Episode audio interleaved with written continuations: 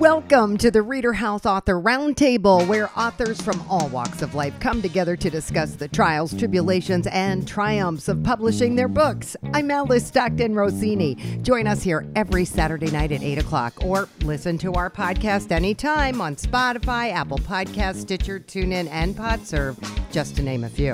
The Author Roundtable is sponsored by Reader House Online Bookstore, where independent new authors come first. Our first story is one you couldn't make up if you tried. A Christian in the porn business. Greg Deitchle, known to some as porn star Randy Spears, takes us on his journey to redemption. That's the name of his book. Do people still recognize you? You know, I'm getting older now, so I think I'm a little less recognizable. Um, I still have people that come up to me all the time and say, "Hey, you know, I saw your story," or you know, I read your book, or you know, I was a big fan or you know whatever, and um, it, it's it still happens. It kind of amazes me actually because you know time marches on. You yeah, know, right. I know. Yeah.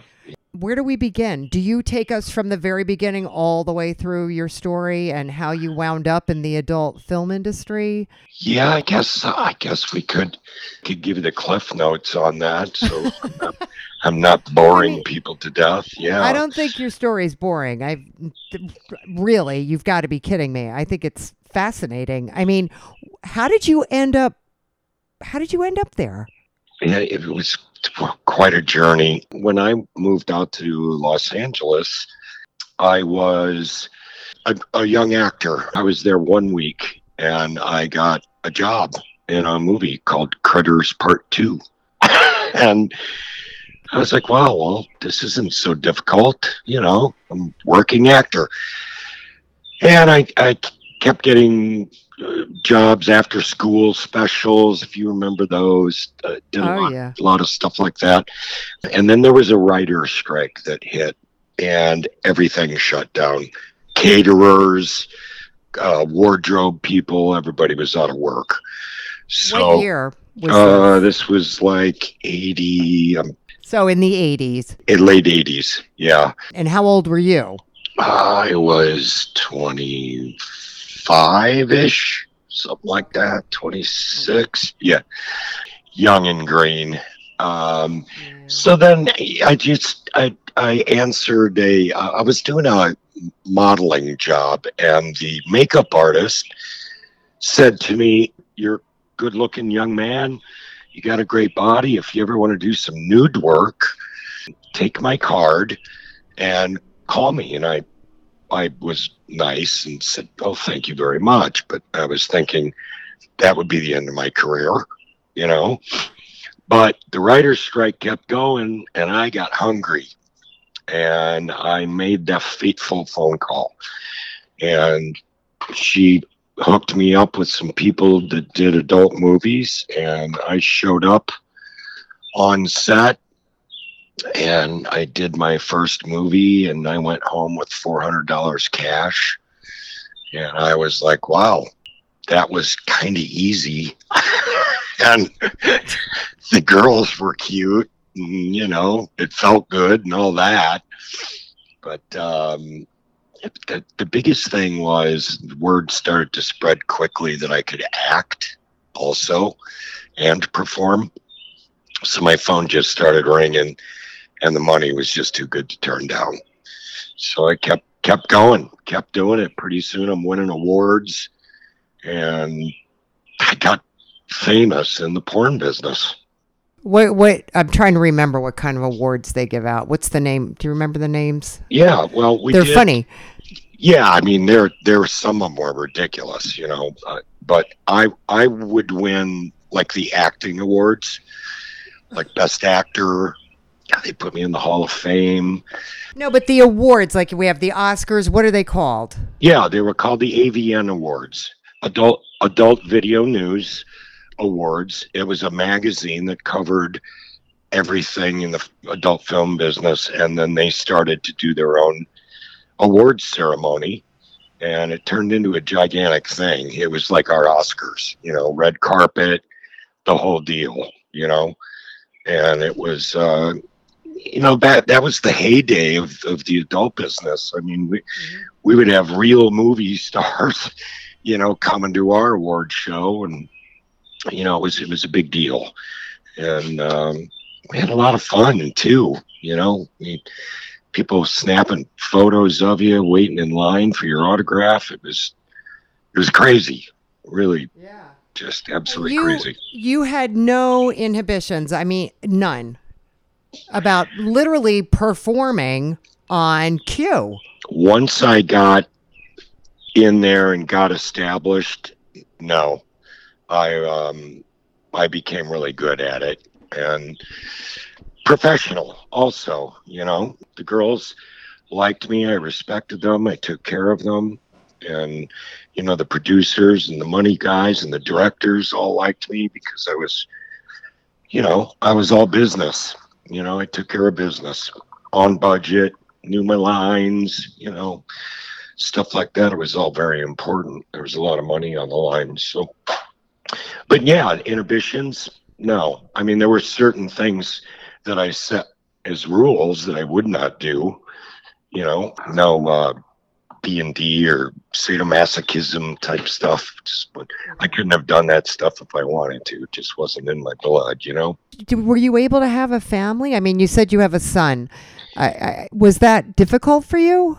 Uh, it was very difficult. Uh, I met my wife, the mother of my kids, in the business, and um, we ended up getting married. And uh, it was doomed from the beginning. I, have never known anybody in that business who had a successful, healthy marriage, you know, doing what we were doing.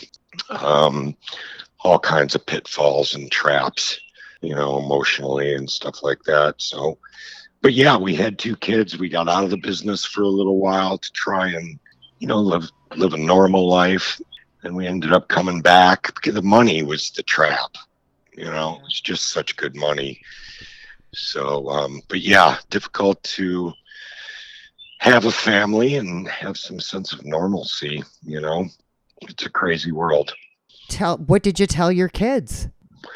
Well, they just knew Dad was an actor until they got old enough that I could sit them down and say, "This is this is the kind of acting that I do." You know, you don't want to tell a five-year-old or a six-year-old that stuff. You know, so yeah. Did the AIDS crisis affect you? Yes, absolutely. Um, AIDS started becoming prevalent to the credit of some people, especially Sharon Mitchell in our in our business. They set up healthcare clinic, and we all started getting tested you had to get your blood drawn and be tested before you were allowed to work and we had to do that every month. I did it every month for years and years and years.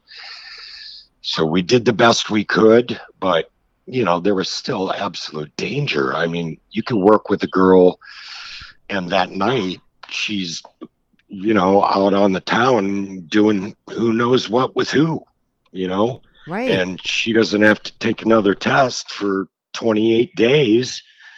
So she's still working in the meantime, you know. So I I knew some people that passed away, sadly, uh, of AIDS, and um, it definitely affected our business. Then suddenly the the companies, the big companies, got real nervous, and liability was in the back of their mind. So we went to all condoms. The big companies, Vivid, Wicked, um, Adam and Eve. Uh, it was condom mandatory. Okay. And um, so another stage of precautions were going on. We a lot of guys dropped out of the business at that point because they just couldn't work with a condom. And um, but yeah, we did the best we could to be safe. I tried to work with only people that I really knew well and knew a little bit about their personal lives, you know, stuff like that. So you know, everything you hear about this business is it's slim, it's sleazy, and people get ripped off. And is that the smaller? I mean, you say you work with some of the bigger companies. Well, I mean, did you feel that you were treated well?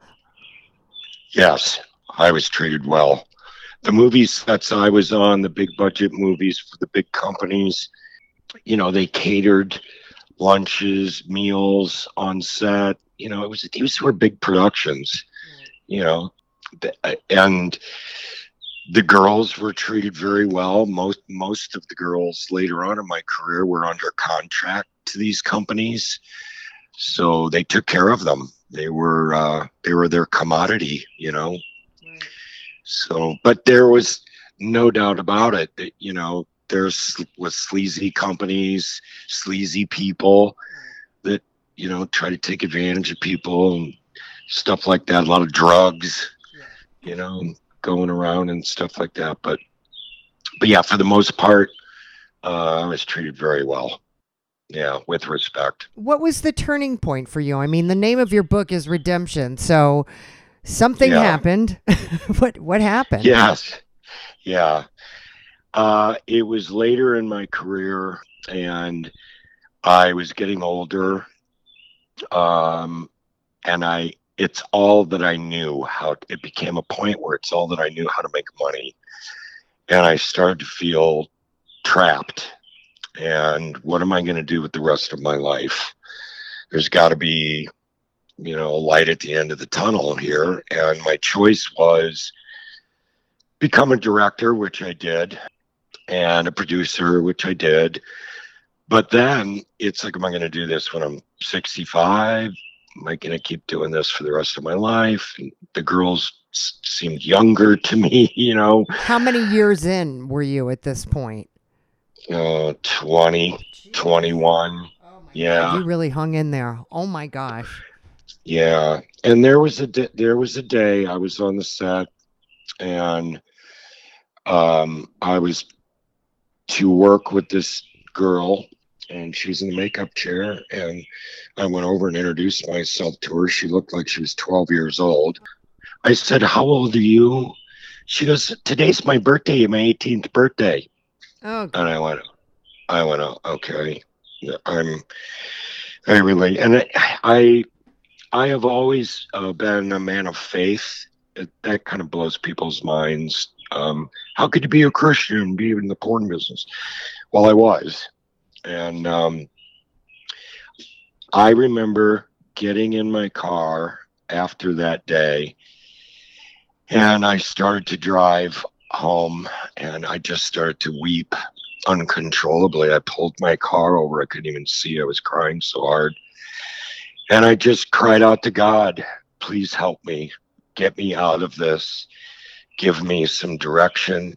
Please forgive me for my sins. And I felt him say to me, I've, I've, I've got plans for you. Stop and I'll take care of you. And I did.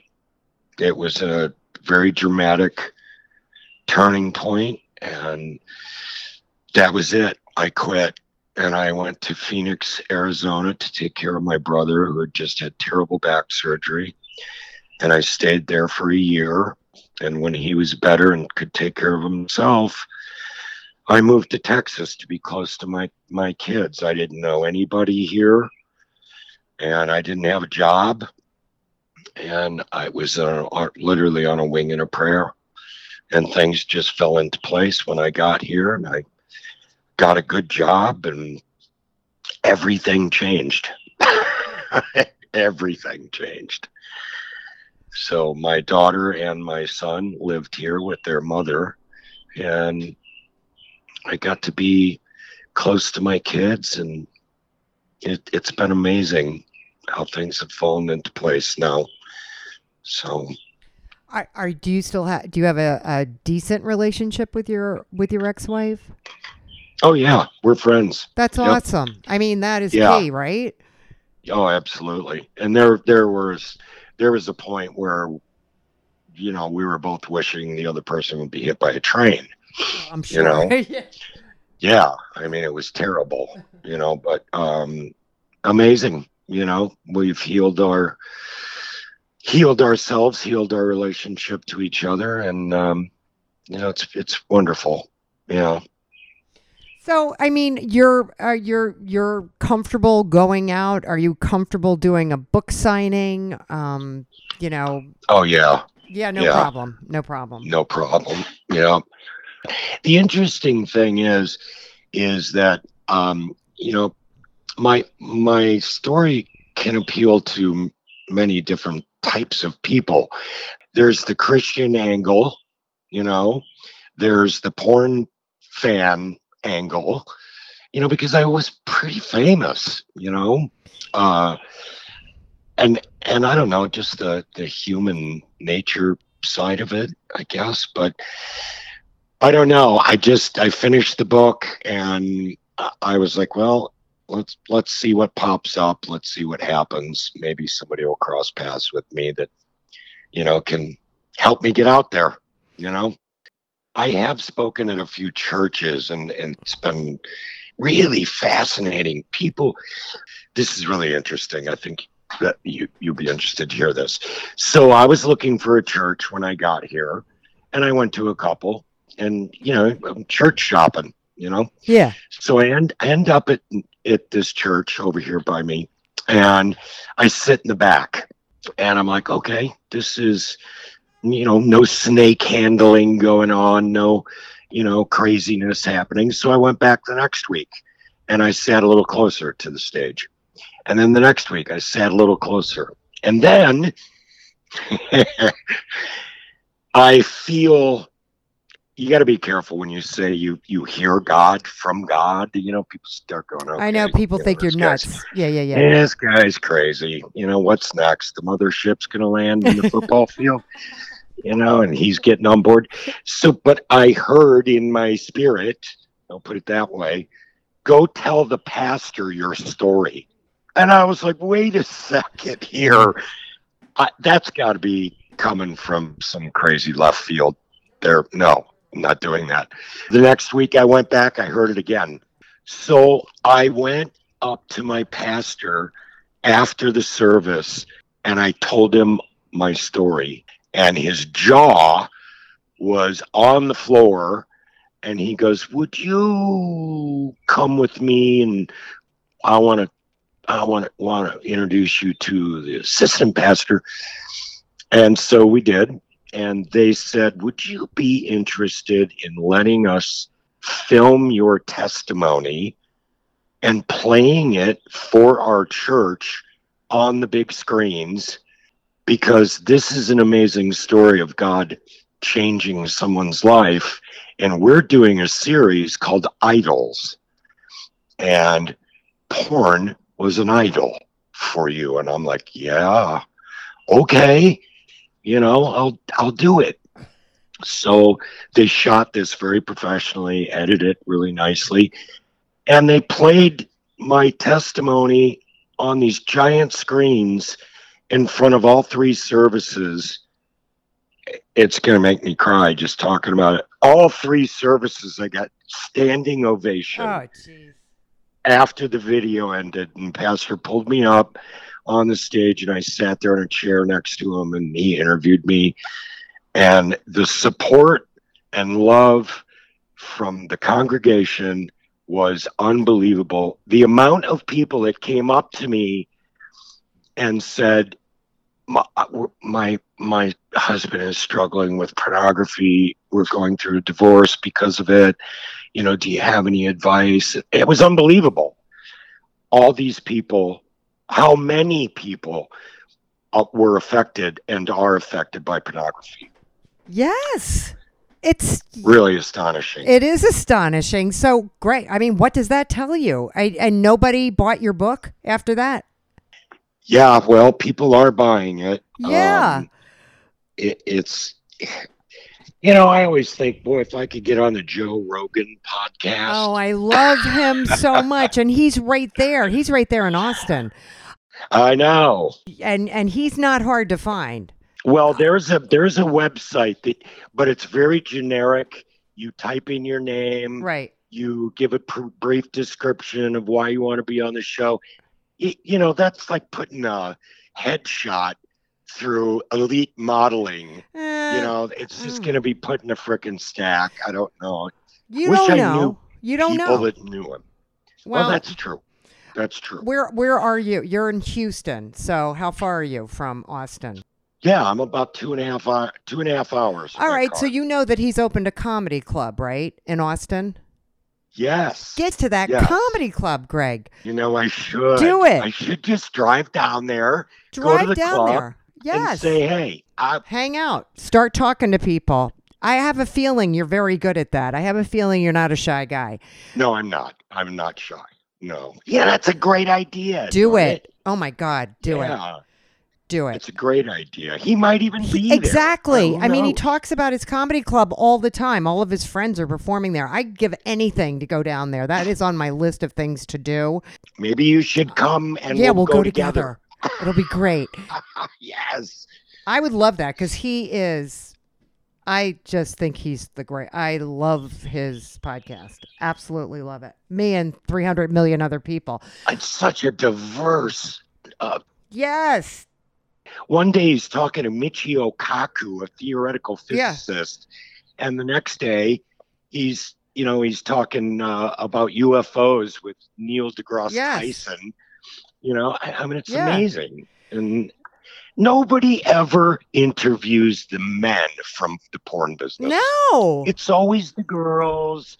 They always Okay. know, who they- like Vice who was TV. Who was who was Go the ahead. most famous porn star in the 80s? What was her name? Anyway, I was I was at WYSP in Philadelphia, so it was the 80s. And she was in my studio. The sales department, they were just like, "Oh my god!" You know, everybody's standing around, and I was like really young. I didn't know what to even ask her. I was just like, "Oh my god, I can't believe this." Yeah. Oh.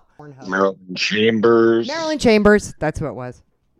That's it. That's who it was. Yeah. Yep. I knew Mar- I knew Marilyn. Yeah. She was a doll. She was the nicest She was. person. But I was, yeah, I mean, super you, sweet. you can't help but be fascinated by the industry, by the people in the industry.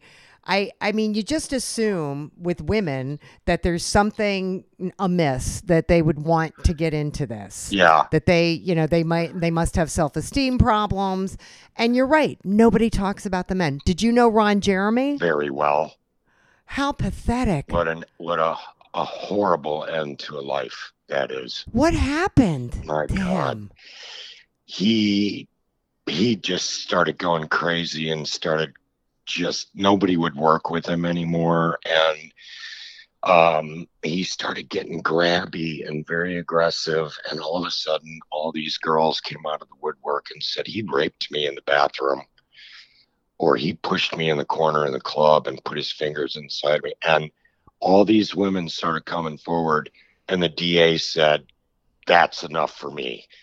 And they put together this case. And there were like 17 counts of rape um, Oh, and he is that he had a heart attack right. and and then the trial continued and they put him away for like 30 years he's going to die in there Yeah. yeah It's just, yeah. And I mean, I don't know. Was he, did he love what he did? I mean, do people love what they do in this industry? he loved what he did yeah He he absolutely loved the stardom he yeah he, uh, he lived and breathed it you know where most of us would you know we we'd hang that on the hook when we walked in our door at home you know Yeah. there were there were two of me there was randy spears and there was greg Dysley. and i always used to tell people in interviews randy spears was the greatest character i ever invented as an actor Yeah. you know lots of me is in that guy of course but they're two two separate people you know i Yeah. i would get off the set and uh the last thing i wanted to do was go to an orgy you know good grief you know i wanted to go home and make a steak dinner and watch football and be normal you know right. Did you ever get to do like theater and the kind of acting that you had set out to do when you were 25? I did, yeah. I did some theater. Um, I actually, I think the last theatrical performance I did was at Rutgers University. right here in Jersey? Yes, yeah. It was Oh, what'd you do? it was Pippin. Oh, I love Pippin. It was a great show. Yeah, Oh, yeah. It was, such a great show. it was so fun, and but yeah, and I got to do a lot of TV work and some movie stuff, and um, you know, I loved acting. I loved it, and I somebody came up to me one time at one of the AVN shows, a, a fan. Uh, he said, Randy, do you know and realize that you have more on screen time than any actor in Hollywood history? Ah, And I went, I never thought of that. But yeah, I guess I do. You know, it's just wow. kind of bizarre, you know. Wow. Yeah. Really interesting stuff. You'd be great on a talk show. It's going to be, you're going to be fine. I just have a feeling you're going to be fine. You're probably going to go to Austin. I am gonna go. I'll to listen Austin. to you when you're when you're on Joe Rogan. I wish I could come down because that would be so much fun. If I But- if I get booked on that show, Mm. you want to go with me? Okay. Sure. I would invite you to come. All right. Keep my number. Okay, I I, will. I might have to bring my husband. He might, you know. yeah, of course, bring my- him. But he would love your story too, though. He would. He would absolutely be fascinated by it as well. I mean, yeah, it's a Oh. good one. Yeah. Go for it, Greg. You can do this. I appreciate you saying that. Sometimes I need a little nudge, you know. I, yeah, don't we all? we get in our little routine and it's safe, Yep. you know, little safe Yep. spot, you know. Mm-hmm. Yeah. No, come on. You only live once. Let's go. That's Let's true, and. I ain't getting any younger. I turned 62 in two weeks.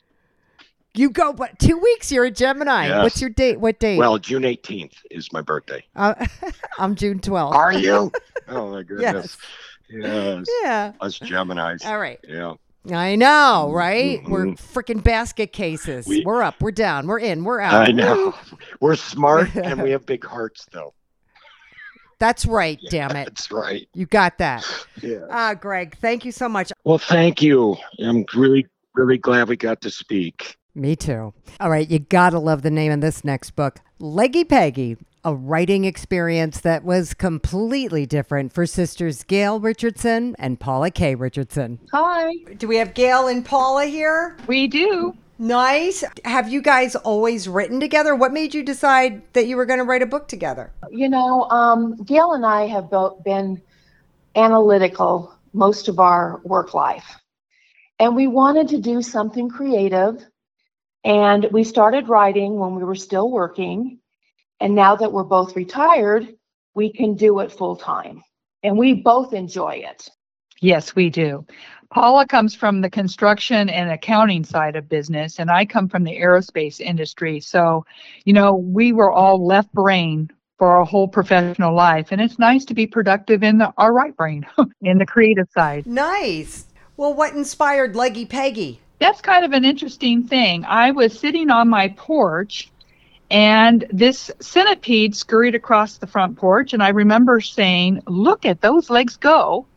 And I called Paula and I told her, There's a story here. About a centipede. about a centipede. And, I because- agree. And, and you did. And actually, in our life experiences, our parents loved to dance. When we were children, if there were were in the same room and there was music on, they were dancing. So Paula and I enrolled in dance class, learning tap and freestyle and ballroom. and my daughter Samantha also learned ballet. So dance is something we love and it is a graceful art form that we appreciate. That's great. So, how does is the centipede in the book? It's the protagonist. All right. Well, how does this story shake out? It's a story about Peggy. She's a house centipede, and Clementine, a little girl who loves to dance. And Peggy watches Clementine practice her dance steps every night. And Peggy decides it looks like fun and she wants to dance too. So she starts to mimic Clementine's moves.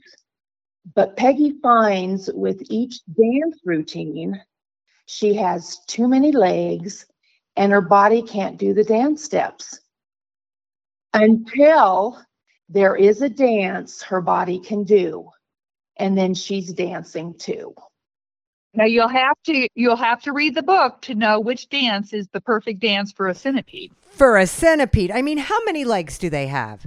Well, oh, they can they can have a lot. But this yeah, is not a, necessarily. this is a house centipede, so it's a smaller version of a centipede. So, you know, they can have even though cena means hundred, they can even have more than a hundred or less than. or less than. Yes, Mhm. it it varies depending. Who's your target audience here? Well, when we first started writing the book, we had targeted ages three to seven. Now that the book is out, I feel that all ages would enjoy this book. I mean, grandparents, parents, brothers and sisters, babysitters, just to name a few. And what is interesting about Peggy is she is a very likable character. Yes. she- Uh, she's curious, she's determined, she goes after what she wants, and she has a strong desire to learn something new. Um, she does get frustrated, but she doesn't give up. And finally, she's happy because she succeeded in her quest to dance. And you know what? Paula and I actually identify with Peggy with writing.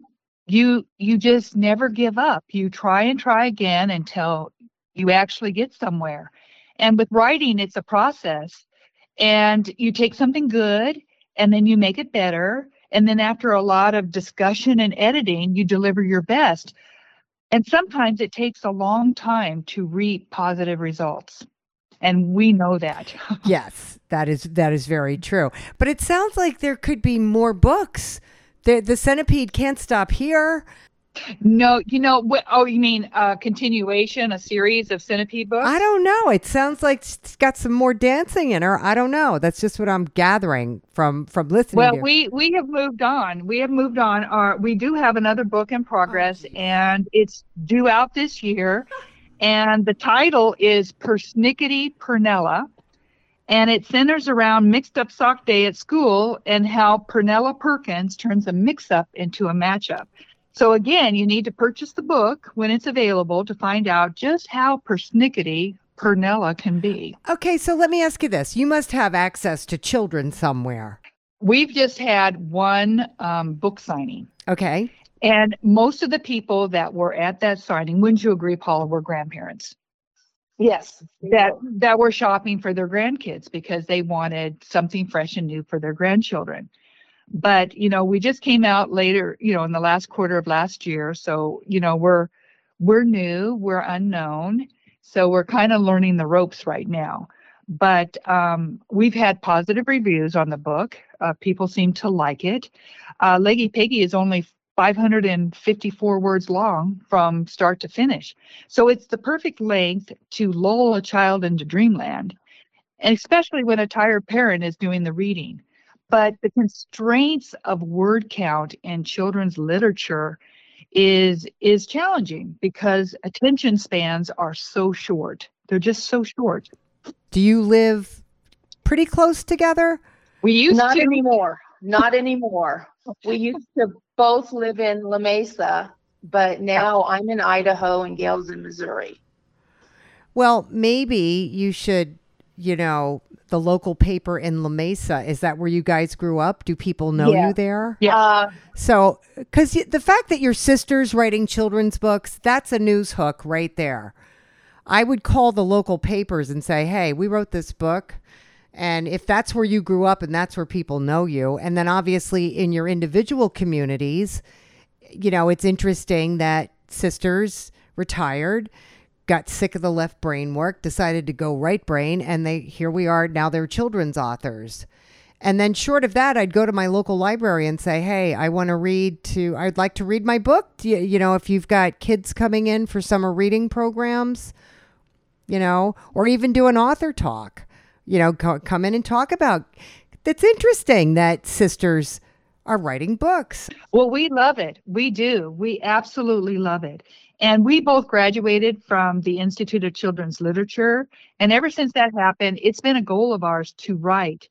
So they say that children learn to read and then they read to learn.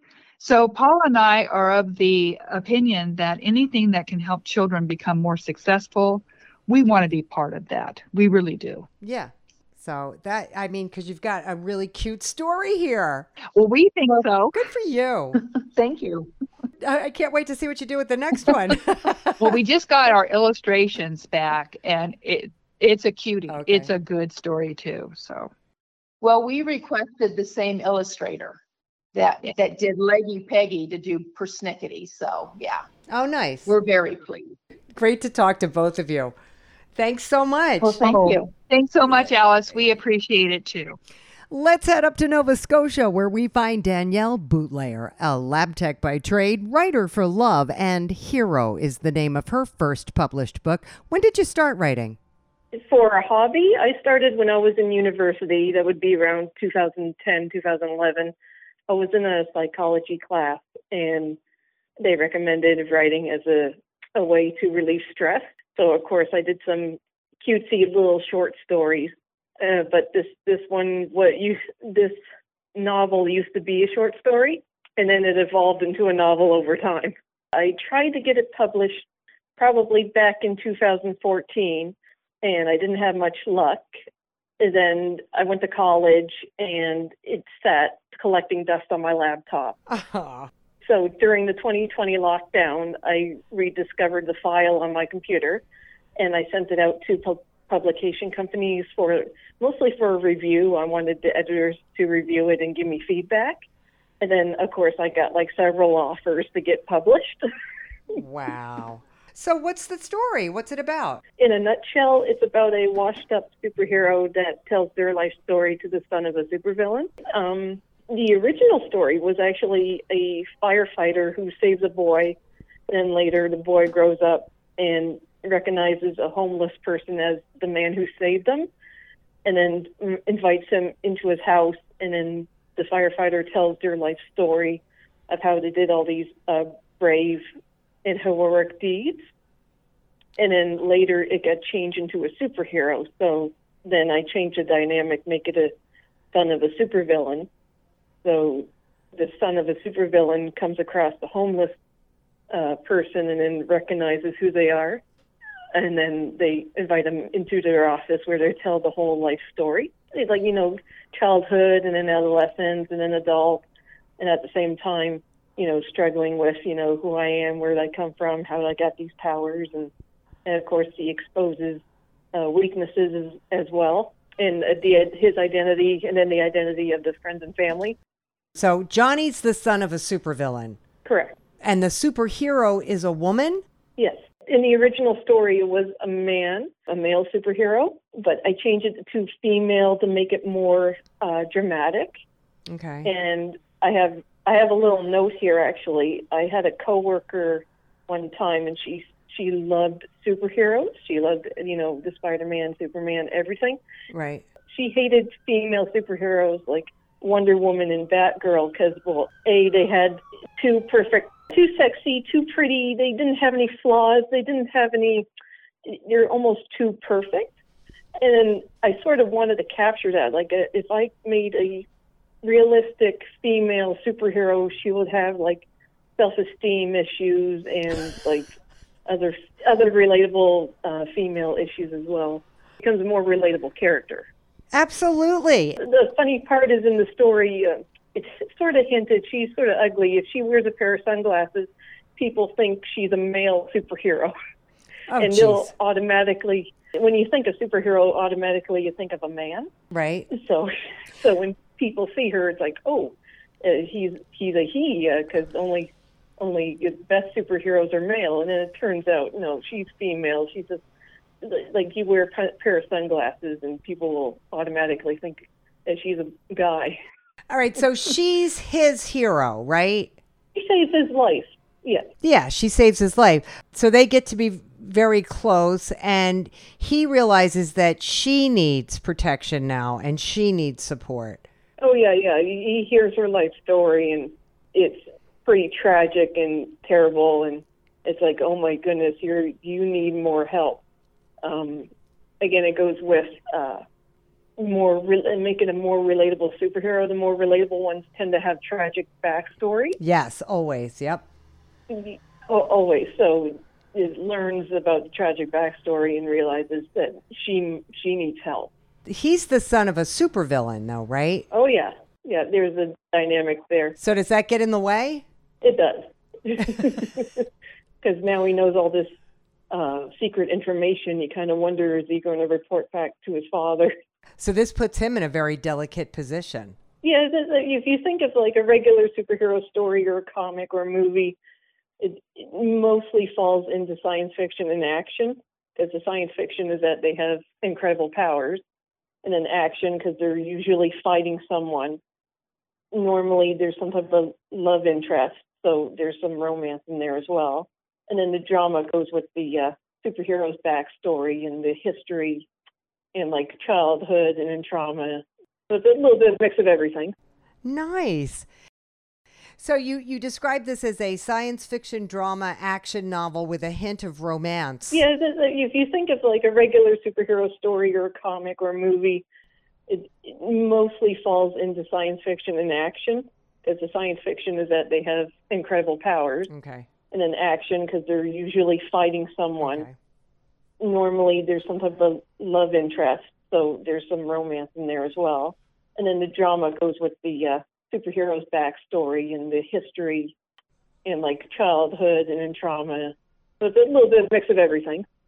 What kind of superpowers? Oh well, originally in when I was creating it, I only wanted two powers, just flight and strength. That was when it was a male character, and then changed it to female. I wanted like seventy percent non-lethal um, powers, and then like thirty percent lethal. So she she has uh, like the ability to walk through walls, X-ray vision, uh, levitation. Um, oh, I love that. she has like heat and cold powers, sort of non-lethal, about six or eight different powers. The original version um, used to be very violent, and it was adult, and it was about 120,000 words, Oh, geez. and it had a, it had a different ending as well. Uh, but I I shortened it. I made it into young adult, so it's like less violent. Okay. Um, it, so this is the um, sort of user-friendly, people-friendly versions that all all readers over the age of 12 would like. nice. Do do the people you work with know you wrote a book? Oh yeah. Have they read it? Um, I'm having difficulties getting this book distributed into Canada. It's a long, complicated story, but they did order a few copies from Amazon uh, from the Canadian um, distribution side. So yeah, they're starting to starting to read it. You could always do a book signing and let people order it online, right? Oh yeah, yeah.